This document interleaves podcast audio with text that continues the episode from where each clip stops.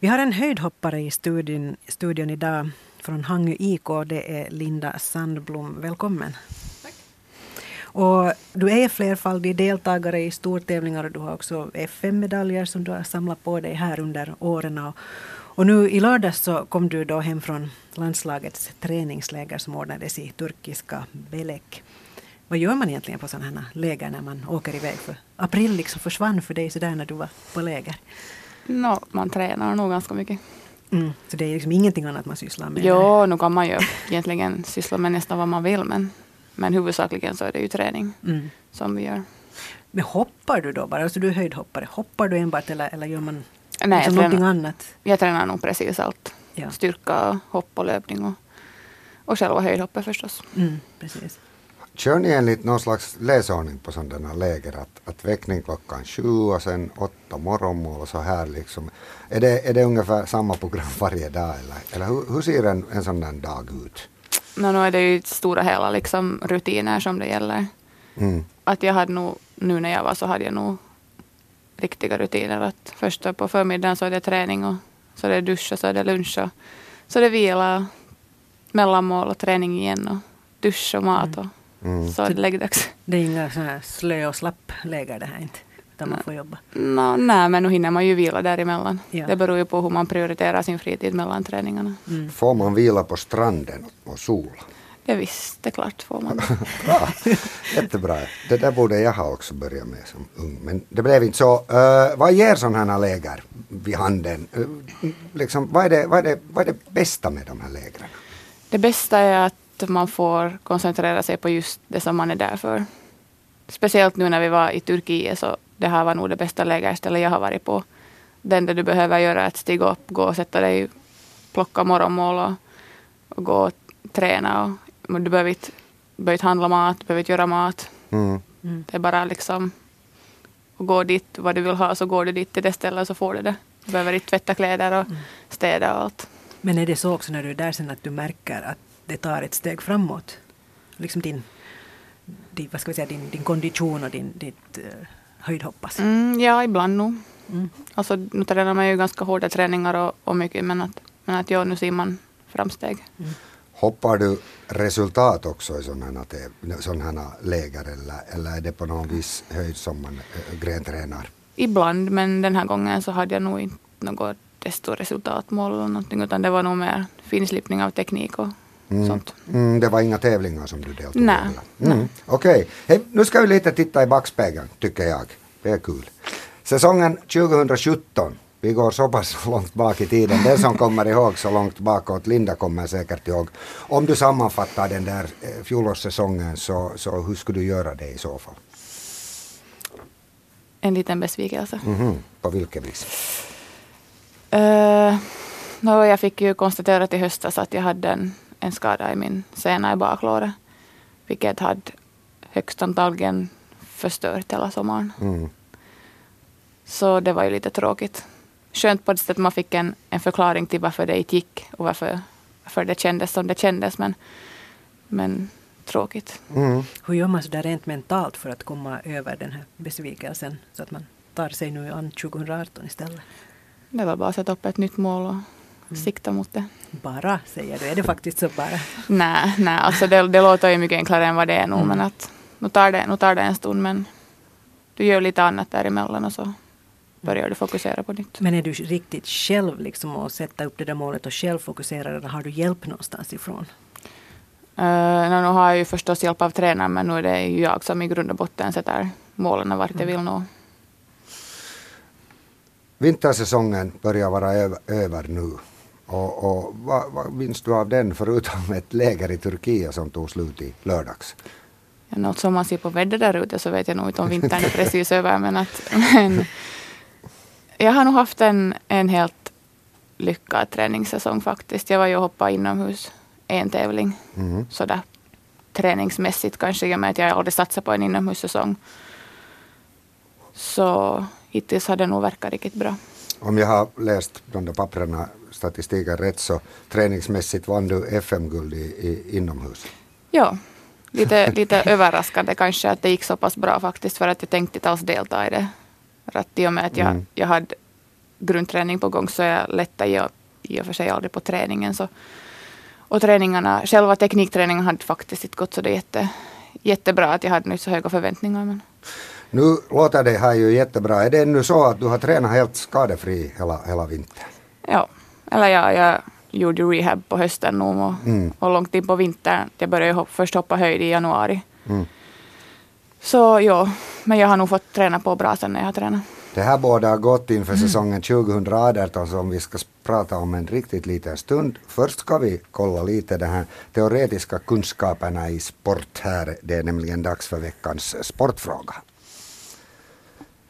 Och det är ju så att så vi har Linda Sandblom som är höjdhoppare från Hangö som gäst här idag så Marika får svara på en fråga som handlar om just det, höjdhopp. Mm, mm. och det, är, jo, jo, det är ju din, din vad heter det, gren vet vi ju alla. Frågan lyder på det här viset. Numera hoppar så gott som alla höjdhoppare med den här så kallade floppstilen. Det vill säga att man åker med ryggen före, mm. över ribban. Ja. Men vem var det som utvecklade den här stilen?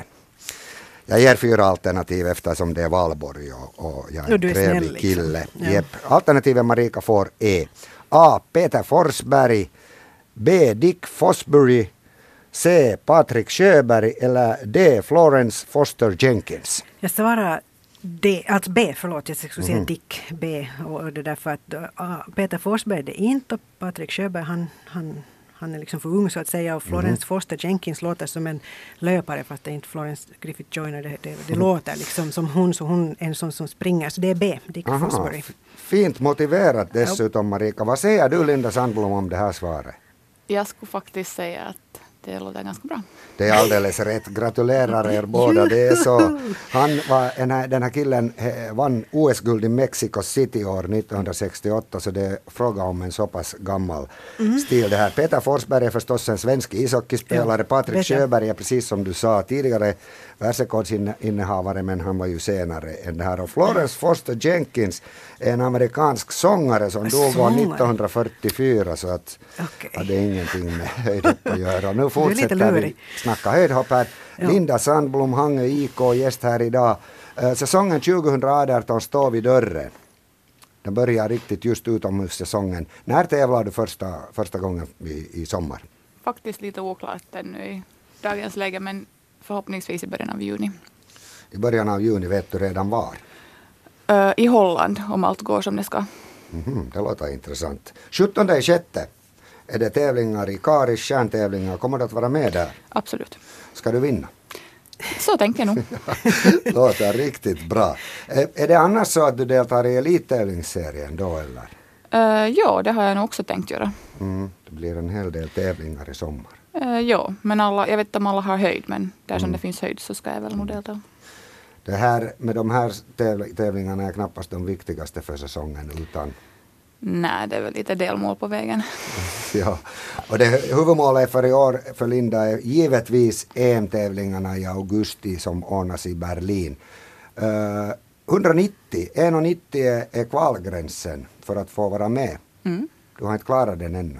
Nej, eller jag har ju klarat den nu men det var ett tag sedan. Ja, det, det, krävs för att du ska, du ska få vara med. Hur, hur nära, nära är, är du 1,90 form för tillfället? Oj, det är nog så svårt att säga. Jag är så dålig på att hoppa på träning, mm. resultat, men ja. Du måste ha lite press för att liksom klara det. Ja, jag behöver mm. den där adrenalinkicken faktiskt nu. Men mm. Eh, allt har gått så pass bra så inte ska det väl vara så svårt att mm. nå den. Mm. Hoppas du får den så fort som möjligt så får du sen koncentrera dig.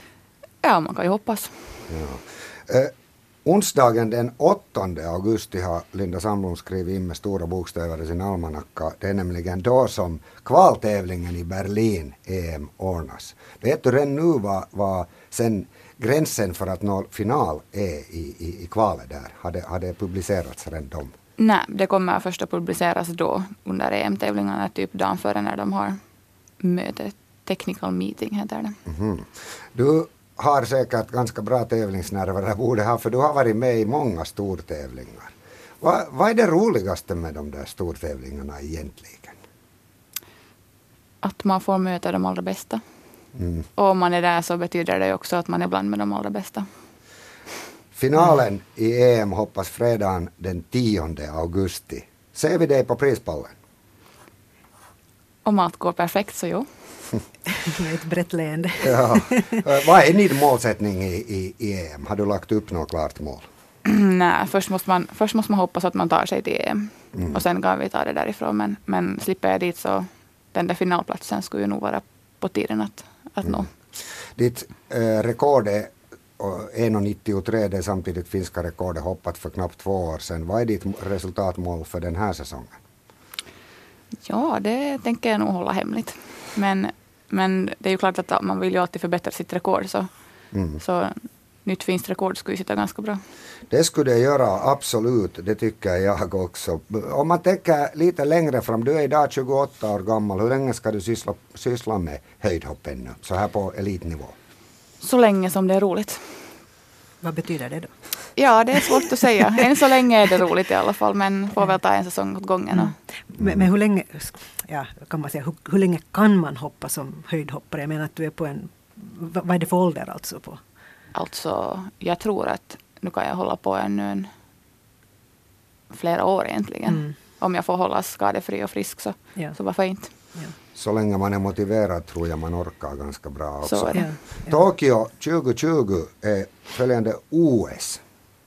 Siktar du dit också? I, i, har du i bakhuvudet något sånt här? Det är klart Mm. att det Mm. finns. Det finns nog där i bakhuvudet men, men som sagt så en säsong åt gången tar jag, Mm. tar jag nu för tiden så Mm. vi får se i höst var vi står.